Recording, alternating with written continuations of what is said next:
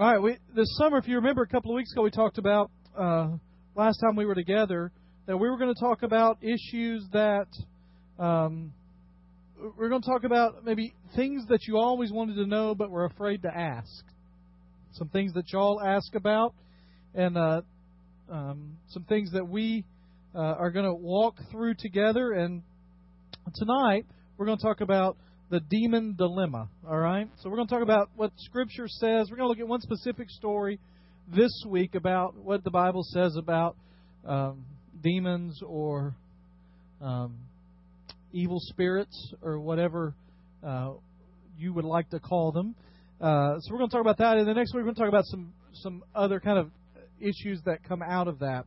Uh, you know, those of you that have been around, you know this is going on almost four years here, and this is not something we talk about a whole lot. We talk about in the midst of other things as we come up in Scripture, but to spend time on it, we don't talk about. And there are a couple of reasons for that, but one is um, a quote that I love by a guy named C.S. Lewis, and it's uh, on the next screen there.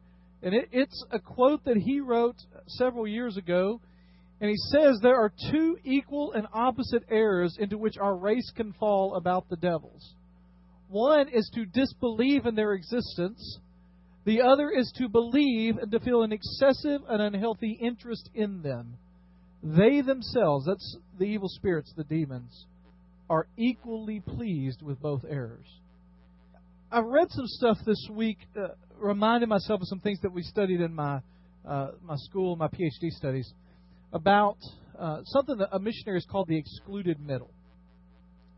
And the idea there is that he says if you were to go into most churches in America and ask the question, do you believe Satan is real and demons are real, that what you would get is this uh, answer of yes, uh, most studies have shown about 80% of the time. And so they would do this kind of study.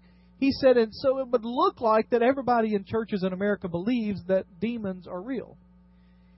He said, but then if you were to actually talk to them about daily life, there would be no kind of discussion at all or even any kind of awareness of the reality in daily life. In practical living, it's not a part of their consideration. And so he would say that what has happened is we believe that there is life on earth, that there is a heaven. Most people in churches would believe that, firmly believe that. I believe that. We believe that. There is a heaven.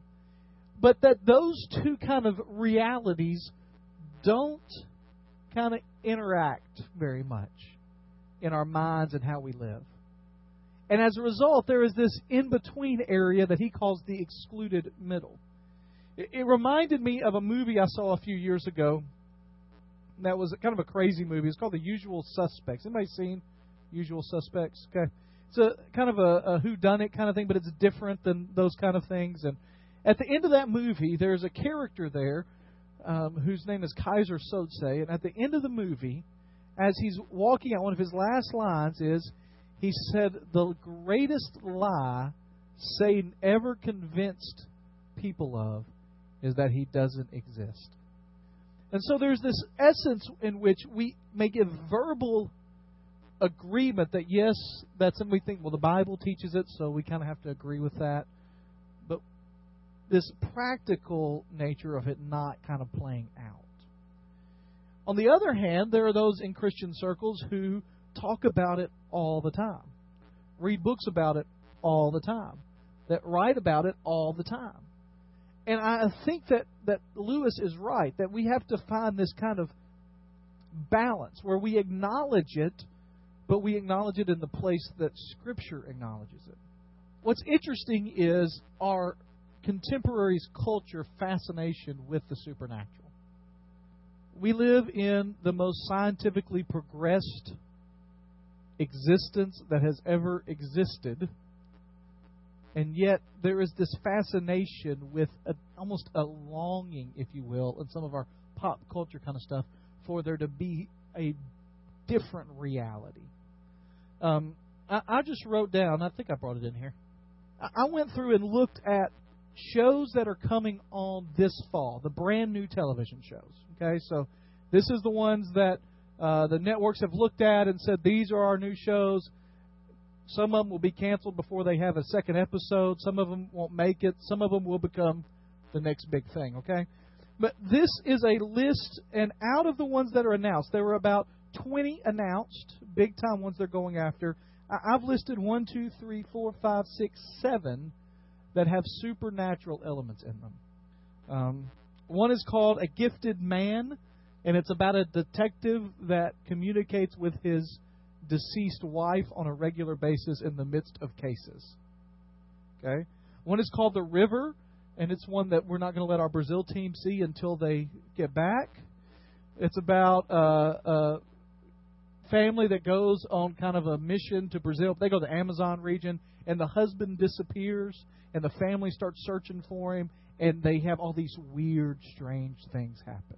All right? There's a once upon a time where people are living in dual realities between here and in a fairy tale existence. And they interact with one another.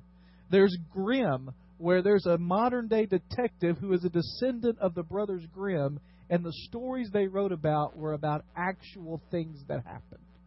And they start replaying themselves. Uh, there's a show about Alcatraz um, that from the guy that created Lost, and the the story there is what they didn't tell you about Alcatraz is the reason it shut down is because all of the prisoners disappeared. And they've started to show up again one by one in modern world. And there are cops that are trying to find them and figure out what happened. All right? So the point of all that is not each individual one, but it's this um, essence of this kind of thought. What, what's going on here? What, what's behind all this? That even as our society has become more about the only things we'll believe in are the things we can touch and feel and respond to, what we also have to come to understand is that there's a longing in every soul to get to a deeper level, a spiritual level. And so tonight, what we're going to do is we're going to read a story together and then we're going to talk about what the Bible says. Now, the first thing's already up there, and you know that the Bible teaches that demons are real. Okay? Turn to Mark chapter 5. If you don't have a Bible with you, there's one in front of you. You can take Mark chapter 5. What we have to understand is that the concept of demons being real is prevalent in Scripture it's prevalent in the Old Testament, it's prevalent in the New Testament, especially in the light of Jesus. And we're going to read a story here about where Jesus confronts a demon and they start yelling out at him even without a whole lot of interaction. And uh, I remember being at Union in a class, and one of my professors being there. Uh, um, Allen's had him actually, and his Dr. Paul Jackson, who's a guy I respect a lot. And Dr. Jackson one day was talking, we were talking through some of these encounters with demons, and somebody just raised their hand and says, why didn't that happen to us? Why didn't that happen to us? Why am I not walking down the street and somebody, yeah, they, they weren't really wanting it to happen. They weren't asking for it to happen. They just said, you know, it happened. To, why didn't it happen to us? And I remember Dr. Jackson's answer vividly. He said, when Jesus came, the light of God was so focused in him it repelled any darkness around which he found himself. And he was able to expose things that stay hidden in ordinary light. I thought about this. Um, a couple weeks ago, about a month ago, I went to the dentist. How many of you like going to the dentist? Yeah, okay. Me too. All right. By the way, they've got this pediatric dentistry stuff figured out. My kids love the dentist. They want to go to the dentist. They think it is a party when they get to go to the dentist because they go in and they have video games in the lobby. They go and lay in a chair and there's a TV with whatever they want to watch on the ceiling. And they just, uh, Eli, I went back there. They don't let me go back because they say it's worse when mom and dad come back. It's worse because we see what they get and we don't get that at the dentist. That's what makes it worse. But uh, I went. I just peeked back there one time to check on something, and Eli had his arms behind his head with his mouth open, watching TV with earphones on. I mean, my kids love the dentist. They get prizes and they leave. But when I go to the dentist, they lay me back in that chair, right? I get ready to clean my teeth, and then she reaches up, the hygienist, and what does she do? Shines that light, right? And she brings it right down to your teeth. Why? Because she's got to see some things that I can't see in the mirror. And so the brightness of that light exposes things that stays hidden even in normal lighting conditions. Okay? So in chapter 5 of the book of Mark, we've got this kind of uh, thing where Jesus is there and he's coming out, and we're going to just make some quick observations tonight. I'm not going to keep you real long because it looks like it's going to snow outside, and you know, know, we've got to get you home before the sleet and the snow hits. All right. Chapter 5, verse 1. They went across the lake to the region of the Gerasenes. When Jesus got out of the boat, a man with an evil spirit came from the tombs to meet him. This man lived in the tombs, and no one could bind him anymore, not even with a chain. For he had often been chained hand and foot, but he tore the clothes apart and broke the irons of his feet. No one was strong enough to subdue him. Night and day among the tombs and in the hills he would cry out and cut himself with stones. When he saw Jesus from a distance, he ran and fell on his knees in front of him. He shouted at the top of his voice, What do you want with me, Jesus, Son of the Most High God? Swear to God that you won't torture me. For Jesus had said to him, Come out of this man, you evil spirit. Then Jesus asked him, What is your name? And he said, My name is Legion, for we are many. Just a little side note. That, that's one of those verses that, if it's read with the right voice and the right music behind it, is spine chilling, right? And that sounds like a line from the latest horror movies. My name is Legion. He begged Jesus again and again not to send them out of the area. A large herd of pigs was feeding on the nearby hillside.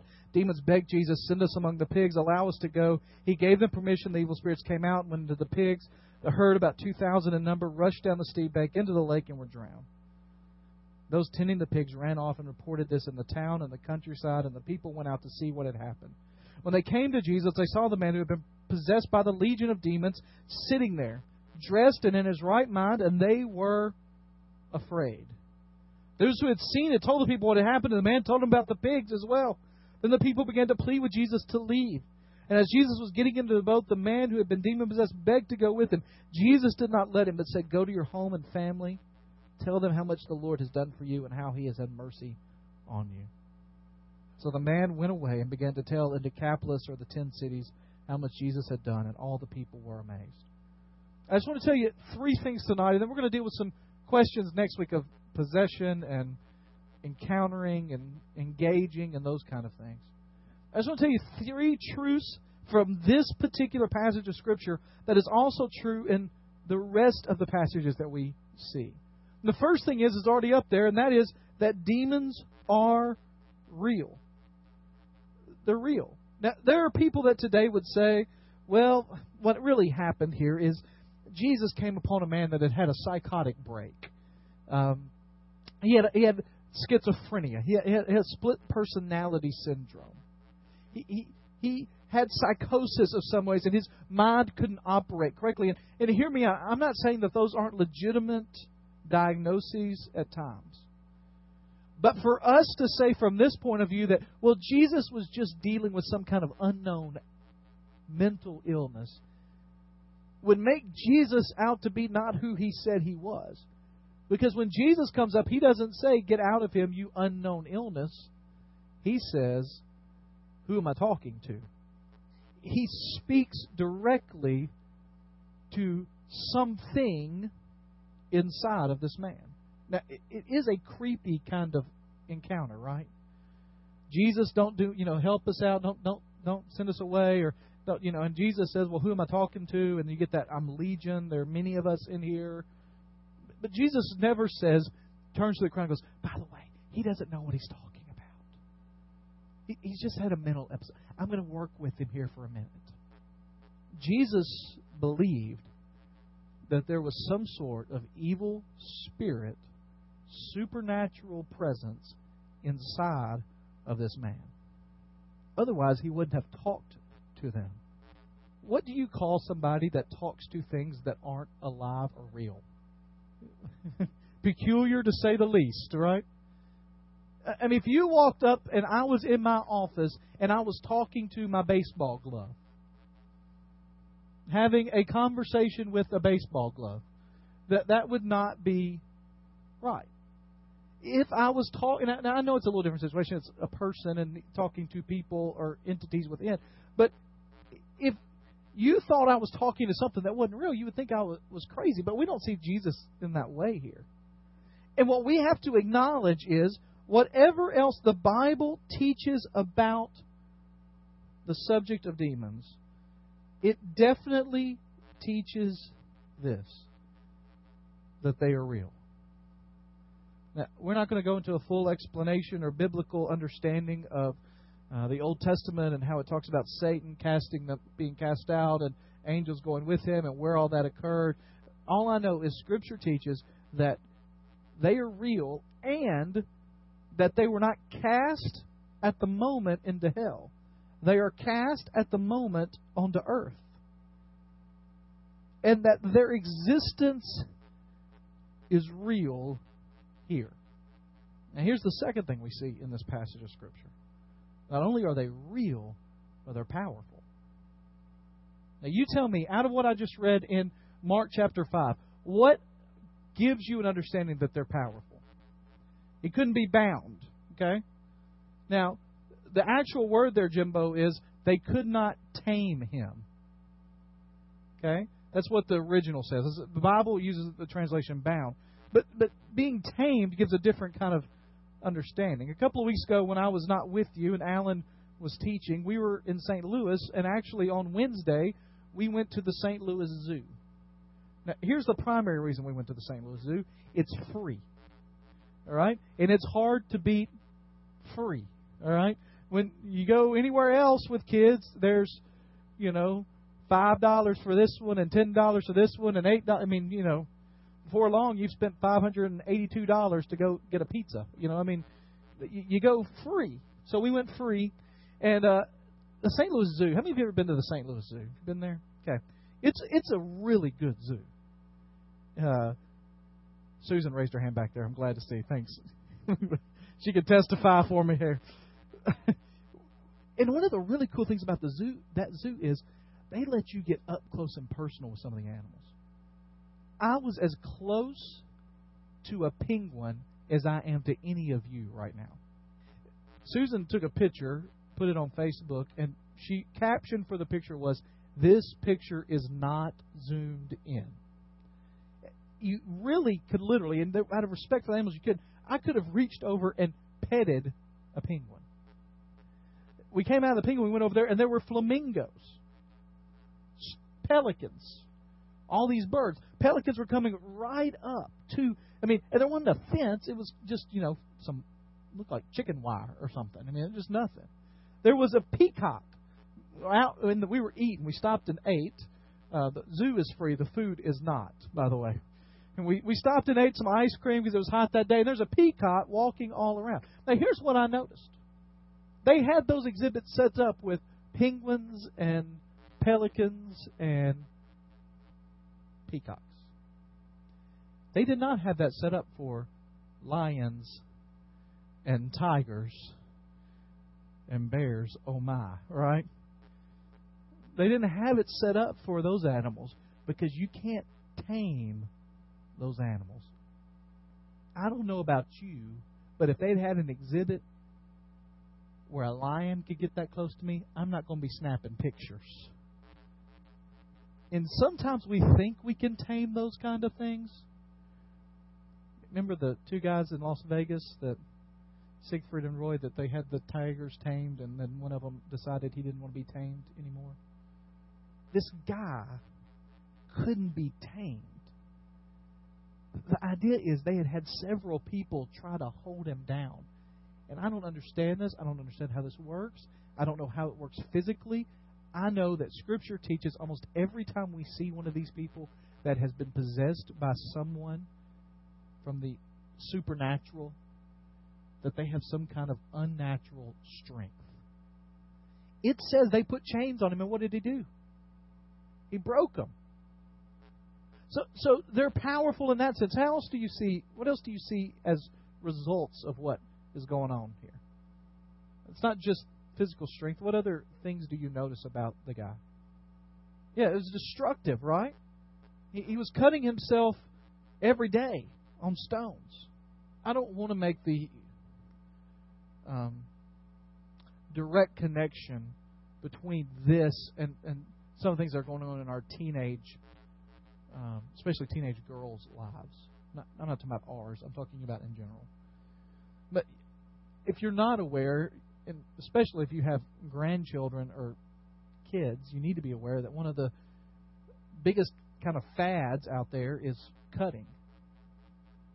This idea where you just kind of cut yourself and let yourself bleed a little bit. It gets serious at times. What we have here is kind of a um, 2,000 years ago version of that. Like I said, I'm not making a direct connection that everybody does that as somehow has. I'm just saying that you see a destructive nature here. The Bible says that the enemy's goal is to steal, kill, and destroy. I remember um, Doug Fields, who was a, a youth pastor in um, California for a long time, once said that if you're sold out for the Lord, he's trying to the enemy's trying to steal your joy. If you're kind of in the middle, sometimes you live for the Lord and sometimes you don't. He's trying to kill your witness. If you're somebody that's wondering if this Jesus stuff's even for you, he's out to destroy your life. And we see that destructive, powerful, destructive nature there. What else do we notice about this guy? So he can't can't keep chains on him. He's yeah, he there, there's this essence, and we'll get to this in just a minute. He, he realizes who Jesus is, and he runs to Jesus to talk to him, to bargain with him. Who's around him? Cemetery. Nobody. He's in isolation. Somebody has said that misery loves company, yet can seldom find it. Because nobody likes being around the misery you get this sense. Another thing that you see oftentimes when Jesus encounters these people is they are not the most social people in the world. That they've been isolated and removed from society. Kind of a last thing, he, doesn't seem to be, he doesn't have his full mental faculties about him. How does he dwell in the cemetery every day? Screaming. This is one of those things we don't talk about in church a lot. What kind of clothes is he wearing? None. Ripped, gone, seems he spends a lot of his time naked. And I don't know about you, but seeing somebody naked living in a cemetery that probably don't have their full capabilities about them.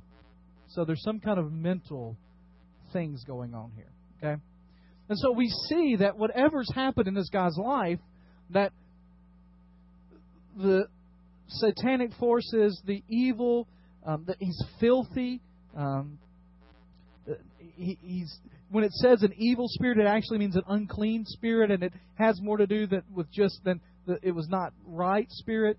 Um, he, he just couldn't keep clothes on. He couldn't keep chained. That you see all of this stuff, and so you know when you read these stories, it's kind of mind-boggling when you really think. I mean, when we read the story, we just read it. Well, that's in the Bible. That's what happened. But it's mind-boggling to really think about it.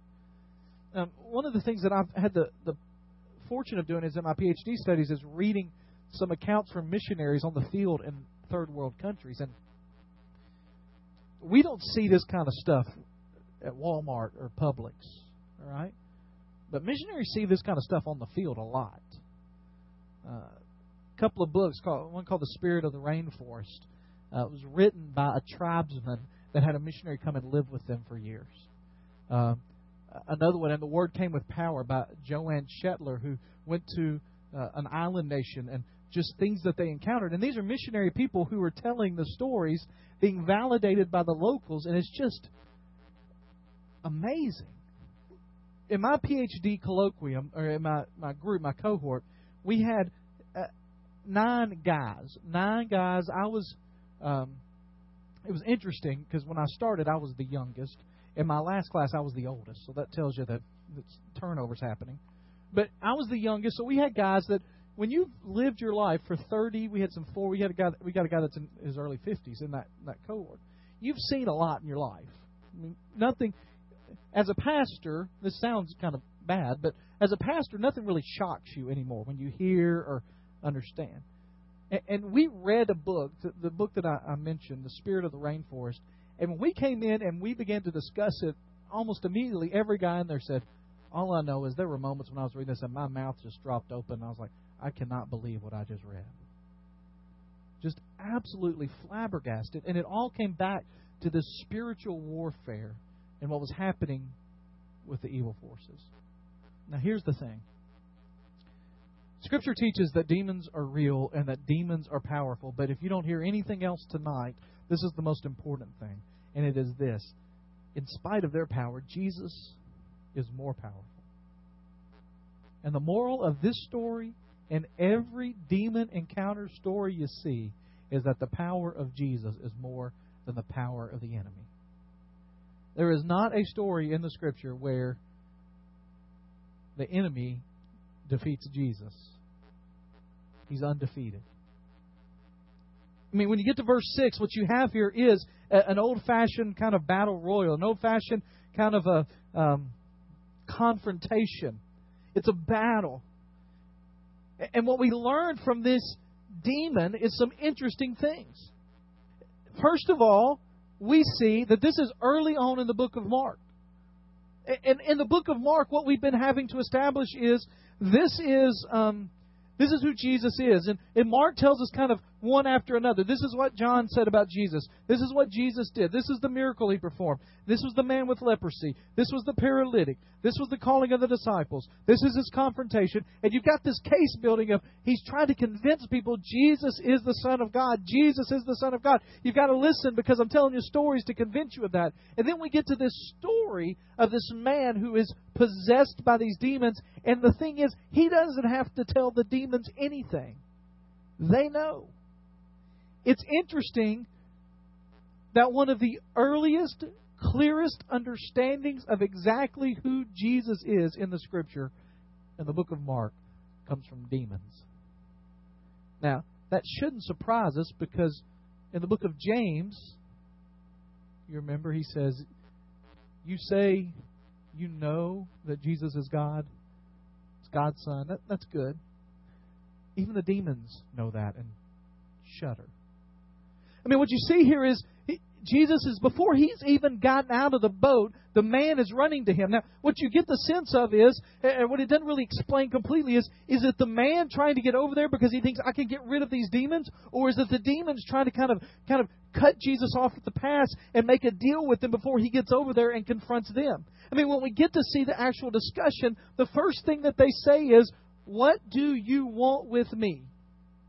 Jesus, Son of the Most High God. They declare who He is in the midst of that. They recognize Him for His sonship, for His deity, for what is happening. And they respond to it. Here's what I think is interesting.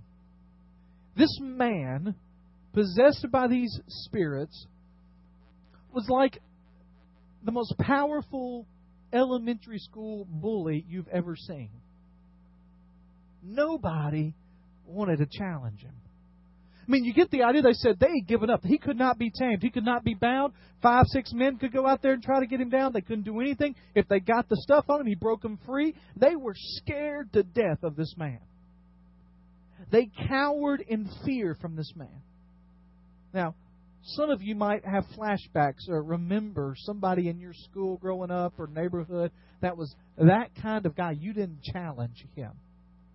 Uh, I ate lunch yesterday with my brother and uh, Stephen. Some of you have heard me talk about Stephen, my childhood friend that we've known each other since we were practically born. Grew up right across the fence from each other, best friends growing up. And we were just talking about some stuff, and um, and somehow Stephen and I got to talking about the guy that was that at our elementary school. Um, we called him the Gooch, and nobody messed with the Gooch. You just you didn't. You didn't play football. You didn't play basketball with him. You just avoided him. If he got the ball in football, he scored because nobody was going to do anything to him. All right. Well, you get the idea that that's what this guy was for the village. And then Jesus gets off a boat and begins to walk. And the man who strikes fear in the hearts of everybody in that town is running and throwing himself at the feet of the man getting off the boat and is scared to death what he's going to do to him. Do you see the reversal there? The man who scares everybody to death is now scared to death. And it's because of the power that is in the name of Jesus. And he comes and he falls down and he says, Just don't make us leave this area. No. There are lots of discussion about why they asked that, and I'm not going to get into all that because the truth is nobody knows really.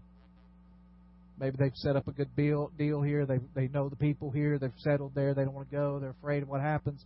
You know, there, there are these people that try to extrapolate from statements like that to give you full books about what it means. Jesus simply says, "Come out." They start to debate, and Jesus says, "Okay, you you, you want to do that? You don't want to leave? I'll, I'll just put you into the pigs." He puts them into the pigs, and the pigs all run and jump off.